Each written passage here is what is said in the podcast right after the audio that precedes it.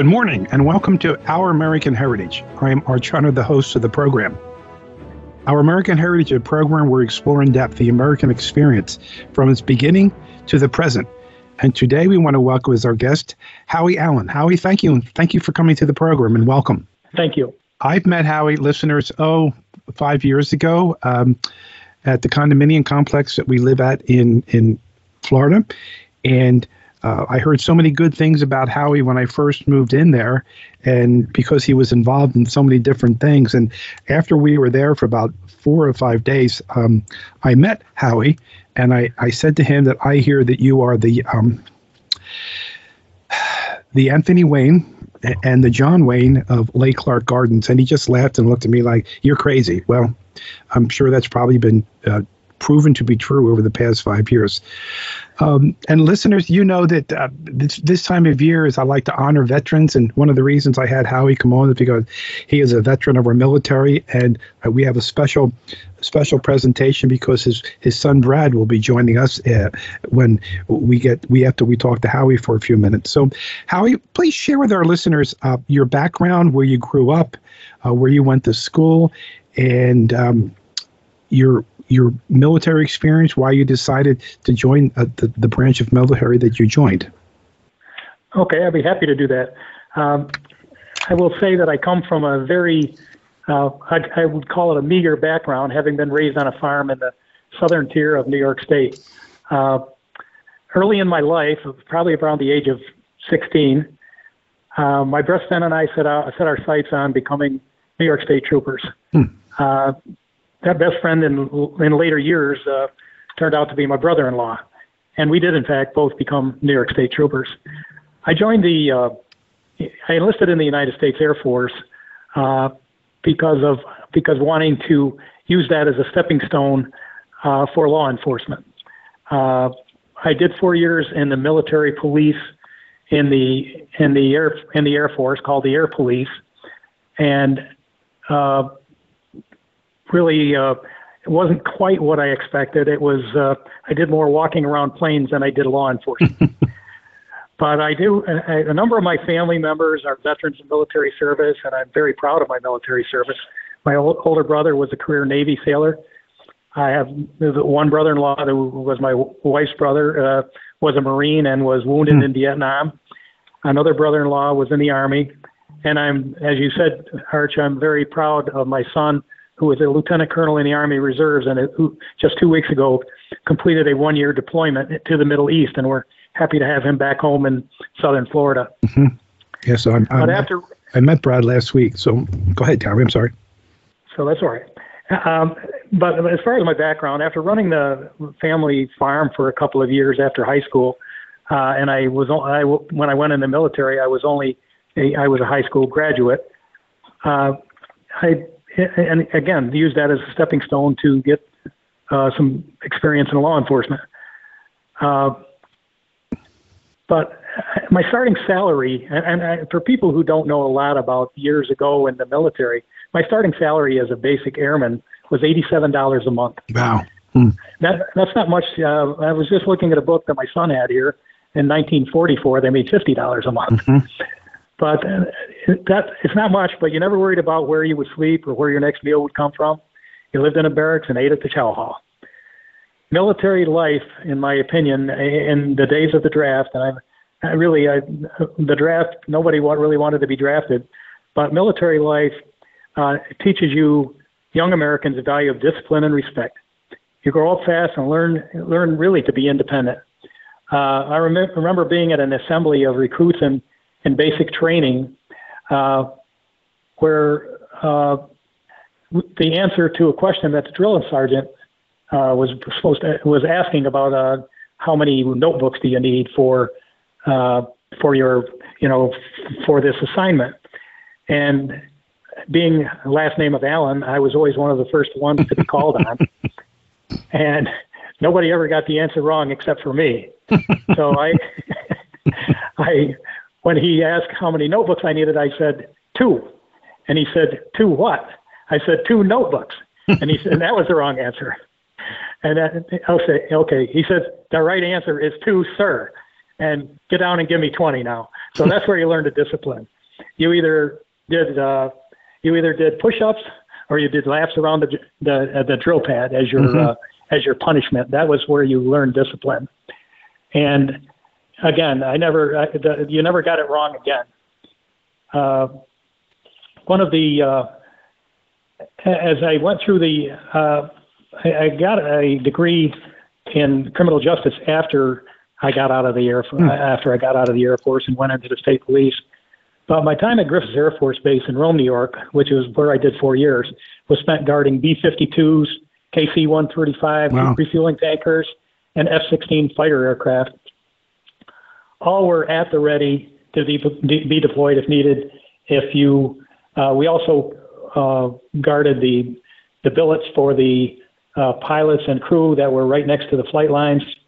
And anyone who's not familiar with Rome, New York, it gets 30 below up there. So you were out on the flight line when it was mm-hmm. 30 below zero.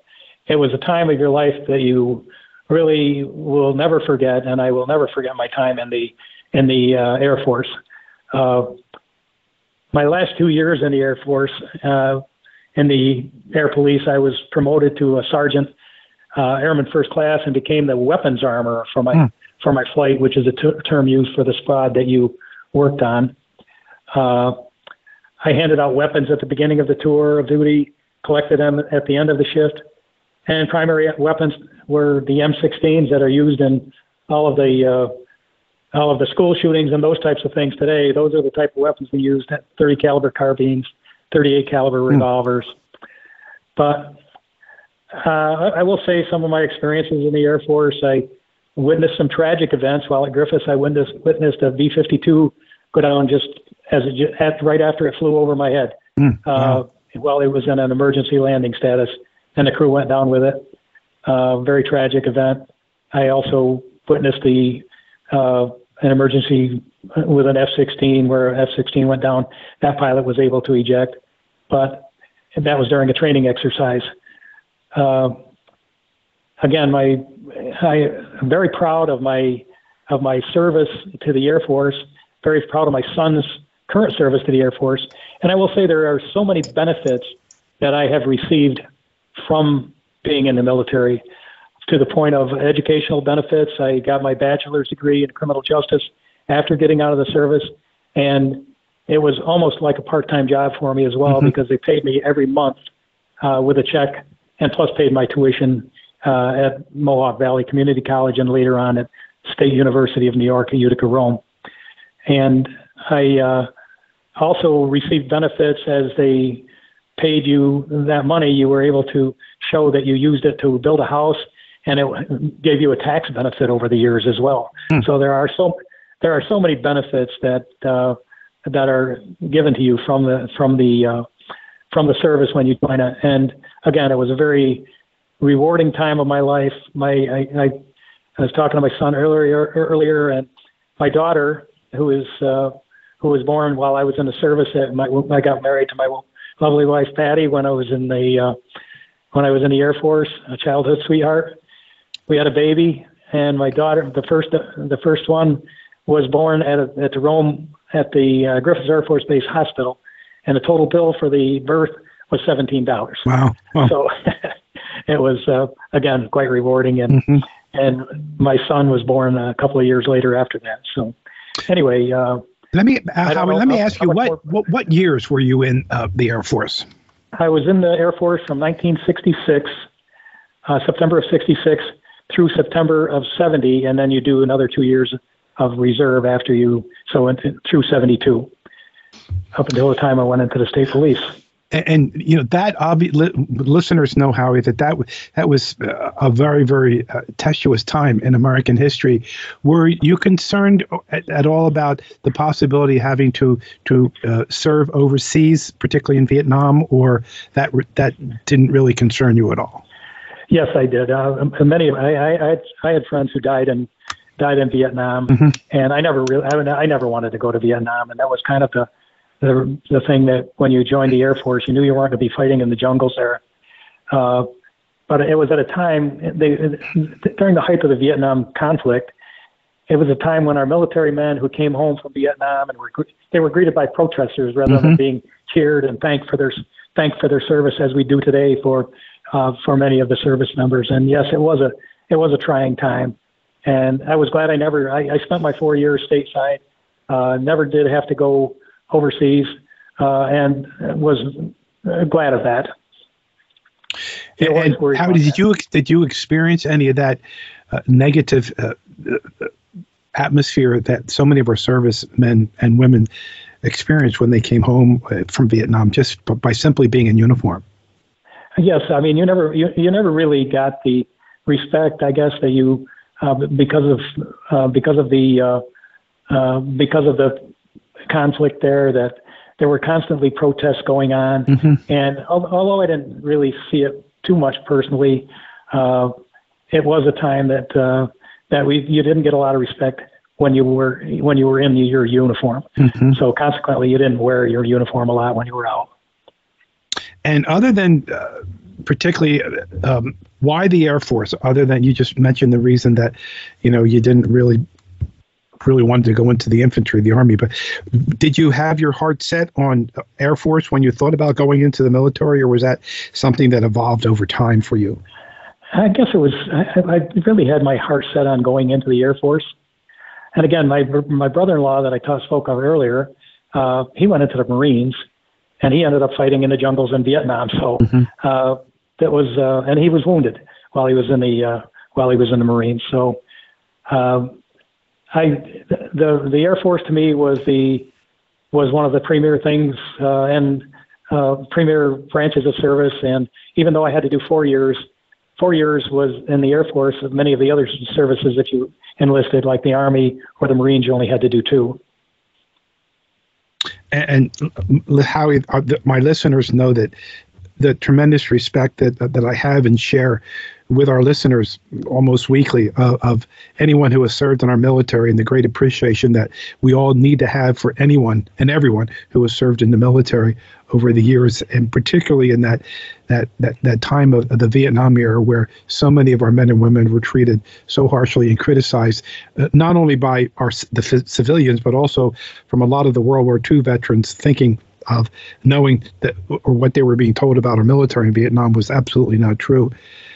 How did what made you decide that you wanted to go into law enforcement? Because you mentioned that even before you you joined the military, that was going to be a springboard for you. What what caused you to want to be in in, in law enforcement?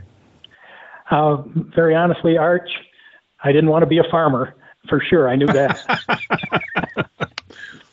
I, I was gr- grew up on a small dairy farm, and I knew how tough that was. Although my my brother, my oldest brother, stayed into that for for several years and recently tri- retired. But I, I just had a lot of respect for the police. Uh, and I was sitting in a diner one day with my brother-in-law, and I saw these two troopers come in, and they're six foot six, and uh, although I'm not even close to that, but uh, they just look so great in uniform, and and uh, I just uh, had total respect for law enforcement, and still do today.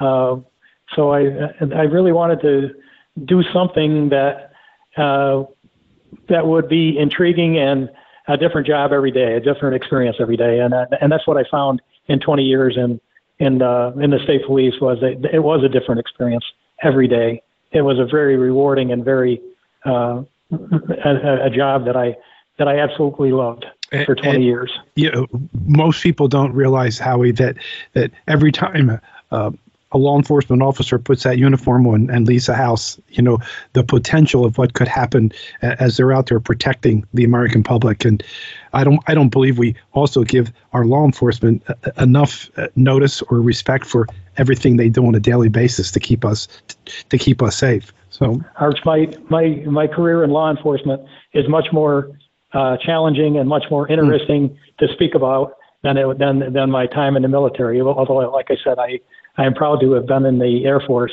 Uh, I'm prouder to have been in the state police of New York, and having there's no greater feeling than putting the handcuffs on somebody who killed somebody. Uh, I've arrested uh, serial murderers, run, run those investigations.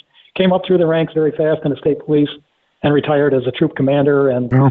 had 450 troopers that I put on the road at night, and and uh, every night they they were out there doing their job.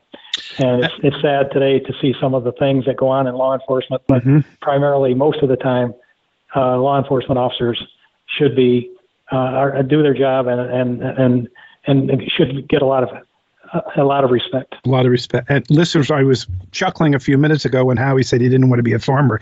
The reason I was chuckling because um, we have these very large dinner dances once a month at our condominium complex, and Howie does all the cooking for uh, the meals, and every meal is just a very, very well done and just a, very delicious meal. So even though Howie you didn't decide to go into farming, you must you had to have your hands in in, in cooking because you you what you do is as far as the meals are absolutely delicious. And uh, what you do for us there is, is greatly appreciated. So I'm glad you didn't become a farmer, Howie, and I'm glad you went into law enforcement because I, I, of everything that you are doing presently for us. What, what Howie, why a state trooper? Why not a, a local law enforcement officer? Uh, you know, the the pay was one of the things. Arch, uh, New York State troopers are very well paid, uh, very highly respected. Hard to get into this, hard to get onto the force. Uh, but once you're on the force, it's uh, very, very rewarding. Uh, again, you had the opportunity to move around, uh, the opportunities for promotion, uh, because there, you know, there are 5,000 troopers, uh, and you could go from one troop to another and get promoted and move around and, and again come up through the ranks. So I think that was primarily, and they are they are basically the the highest respected uh, police force in New York State. Mm-hmm. And how, as a, a, New York State trooper, did you have a lot of interaction or any, a lot of other interaction with local law enforcement or one of our, or to any of our federal? Uh, all, all, all, the time. We uh, we did joint investigations with the uh, with the local police agencies, with the sheriff's departments, with town and villages, and we did a lot of investigations with with the FBI and the Drug Enforcement Administration uh, over the years. And one of my one of my biggest cases that, that we did with did with a it was a Rochester police uh, Rochester New York Police Department investigation where they had a serial killer running around and and the state police ended up solving the case for him when we got into uh, a joint investigation. Uh, so we had a lot more we have a lot more resources in the state had a lot more resources in the state police than they have in local eh, local agencies. We have helicopters we have dogs, we have you know SWAT teams, we have a lot of things that a lot of places don't have, and we have a lot more. Um, we can commit to uh, to an investigation if again like a homicide investigation you pumped all your personnel into those investigations in a matter of the first few hours because mm-hmm. most homicides get closed within the first 48 hours and you you you may want 20 people working on that case as opposed to where a local police agency only has one person to sure. work that case and so, how, Howie, what is the criteria to become, a particular in a New York State trooper? What what what what is the process that someone goes through to to be, to join New York State trooper? Well, it's it's changed over the years, and I, I I'm I'm not sure I'm up totally on it. But when I went into the uh, state police, you only had to have a high school education. You took an entrance exam, and you had to score high enough on an entrance exam to get in. Today, you have to have a, a bachelor's degree in criminal justice or at least two years of military experience and two years of uh, college uh, college credits. Uh, so and and you still take an entrance exam to get in, and you get high enough on the list to to and be called. So it's a they, they have a today's in today's world there is a big recruitment uh, to get into police agencies.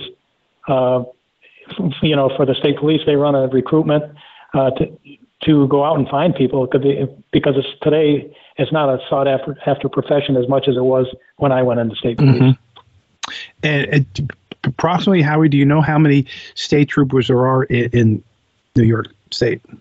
Yes, uh, approximately five thousand. Five thousand. Wow. And, and, for you, did you see a, a, lot of turnover in as a state trooper? Did women, men and women come in? They pretty much stayed for a long period of time. Nobody, nobody. There was very few, very few ever left once they got in. Uh, the uh, and again, it's when you went after that job, it was a job that you that you went after. Uh, they and you didn't really wait for them to recruit you. Uh, today, today it's maybe a little bit different uh, because they have a big recruitment process and people look at it maybe as a, somewhat as a well, I'll give it a try for a couple of years. Mm-hmm. Uh, but when, when I was when I was in the state police, you didn't. That wasn't the uh, the mindset. Mm-hmm. How how did your family handle you being a, state trooper, knowing you know the, the potential poss- possibility what you could be facing on a daily basis? Well, I got to tell you, my family loved the fact that I was in the state police and uh, highly respected as so much so that I have uh, my brothers. My brother had uh, four daughters. Two of those daughters are now one is a senior investigator in the state police in New York. Another one is an investigator in New York. She's married to a the the one that's an investigator uh, is married to a trooper as well. And again, on the other side of the family, on my wife's my wife's side of the family, my my brother-in-law was a first sergeant in state police. So, and I grew up at a time that uh, again they were very highly respected, still are very highly respected mm-hmm. in New York, and and my family was very proud of the fact that I uh, that I uh, was a was a trooper. But I will say this, Arch, the best education, and, and I've gone through high school, I've gone through uh, uh, college. Uh, the best education I ever got was being raised on a farm. And please share with our listeners. We're down probably a little over a minute left. Would you explain that to our listeners? How how that was your best part of your education? Well, I, I, I got to tell you, I'm I'm, a, I'm very handy with my hands and and building things. I've built a few homes. I've and uh, I think you've probably seen some of the stuff I do. And you talked about my cooking, but uh, I learned that from my mom, by the way. And uh, they, they, they uh, when I being raised on a small farm, when you had something go wrong, whether your baler went bad, the electricity went out, whatever you had to do, you figured a way to get things done. And you never could wait. To, you know, if if you had a, a the knotter on the baler didn't work and it was a nice day and it was going to rain tomorrow, you fixed it yourself and you learned how to fix it yourself. Mm-hmm. You tore things apart, you put them back together, and uh, that's what I refer to as my education. I there isn't anything that I wouldn't try to fix, and if it and if I can't fix it, I'll if I don't fix it on the first try, I'll tear it apart and do it again. Tear it again. And and that's why I say you you couldn't wait uh, for somebody to come two days from today to fix something for you. You fixed it yourself. Understand. I totally understand. And I see that. Uh, I see that listeners uh, uh, watching how we go about what he does at our condominium complex. Well, Howie, we're unfortunately we're out of time for this segment, but we want. I want to thank you, uh, and our listeners want to thank you for your your, your service to our nation. Uh, in the Air Force and also your service to the state of New York and the, and the, the, the country being in law enforcement. Um, it, it's a privilege and honor for me to particularly know you to how I know you and to know what you've done to um, for our country and for for your state. So I want to thank you for coming and and sharing a little bit in this time where we we we want to honor our veterans, whether in their military or anywhere in law enforcement. And listeners, I want you to know that uh, Howie kept telling me that um, uh, he didn't ha- he really hasn't done anything to change American history. And, and I keep I kept telling him, Howie, uh, we all do. You know, Abraham Lincoln said that every American is a link in the chain to our democracy. And Howie Allen, you represent one of those strong change uh, for what your background in law enforcement and, and serving our nation in the military. So I want to thank you for, for sharing with us today. And we're going to have a special treat because uh, in our next show, we're not only going to have Howie on, but we're also going to have Howie's son on, Brad, who has been a lifetime member of the military. So, Howie Allen, thank you for coming and sharing with us today. And thank you for having me, Arch. It was very enjoyable, and I, I, uh, I, I also uh, have, have fond uh, uh, thoughts about yourself as a historian, and have spent some time with you. And as you know, up in Valley Forge, we had a great time, and uh, you are uh, you're you're much more intelligent than I am on all of this history stuff. So, thank you. Well, no, thank you very much. I, I appreciate that. So, listeners, this is WFYL 1180 AM working for your liberty.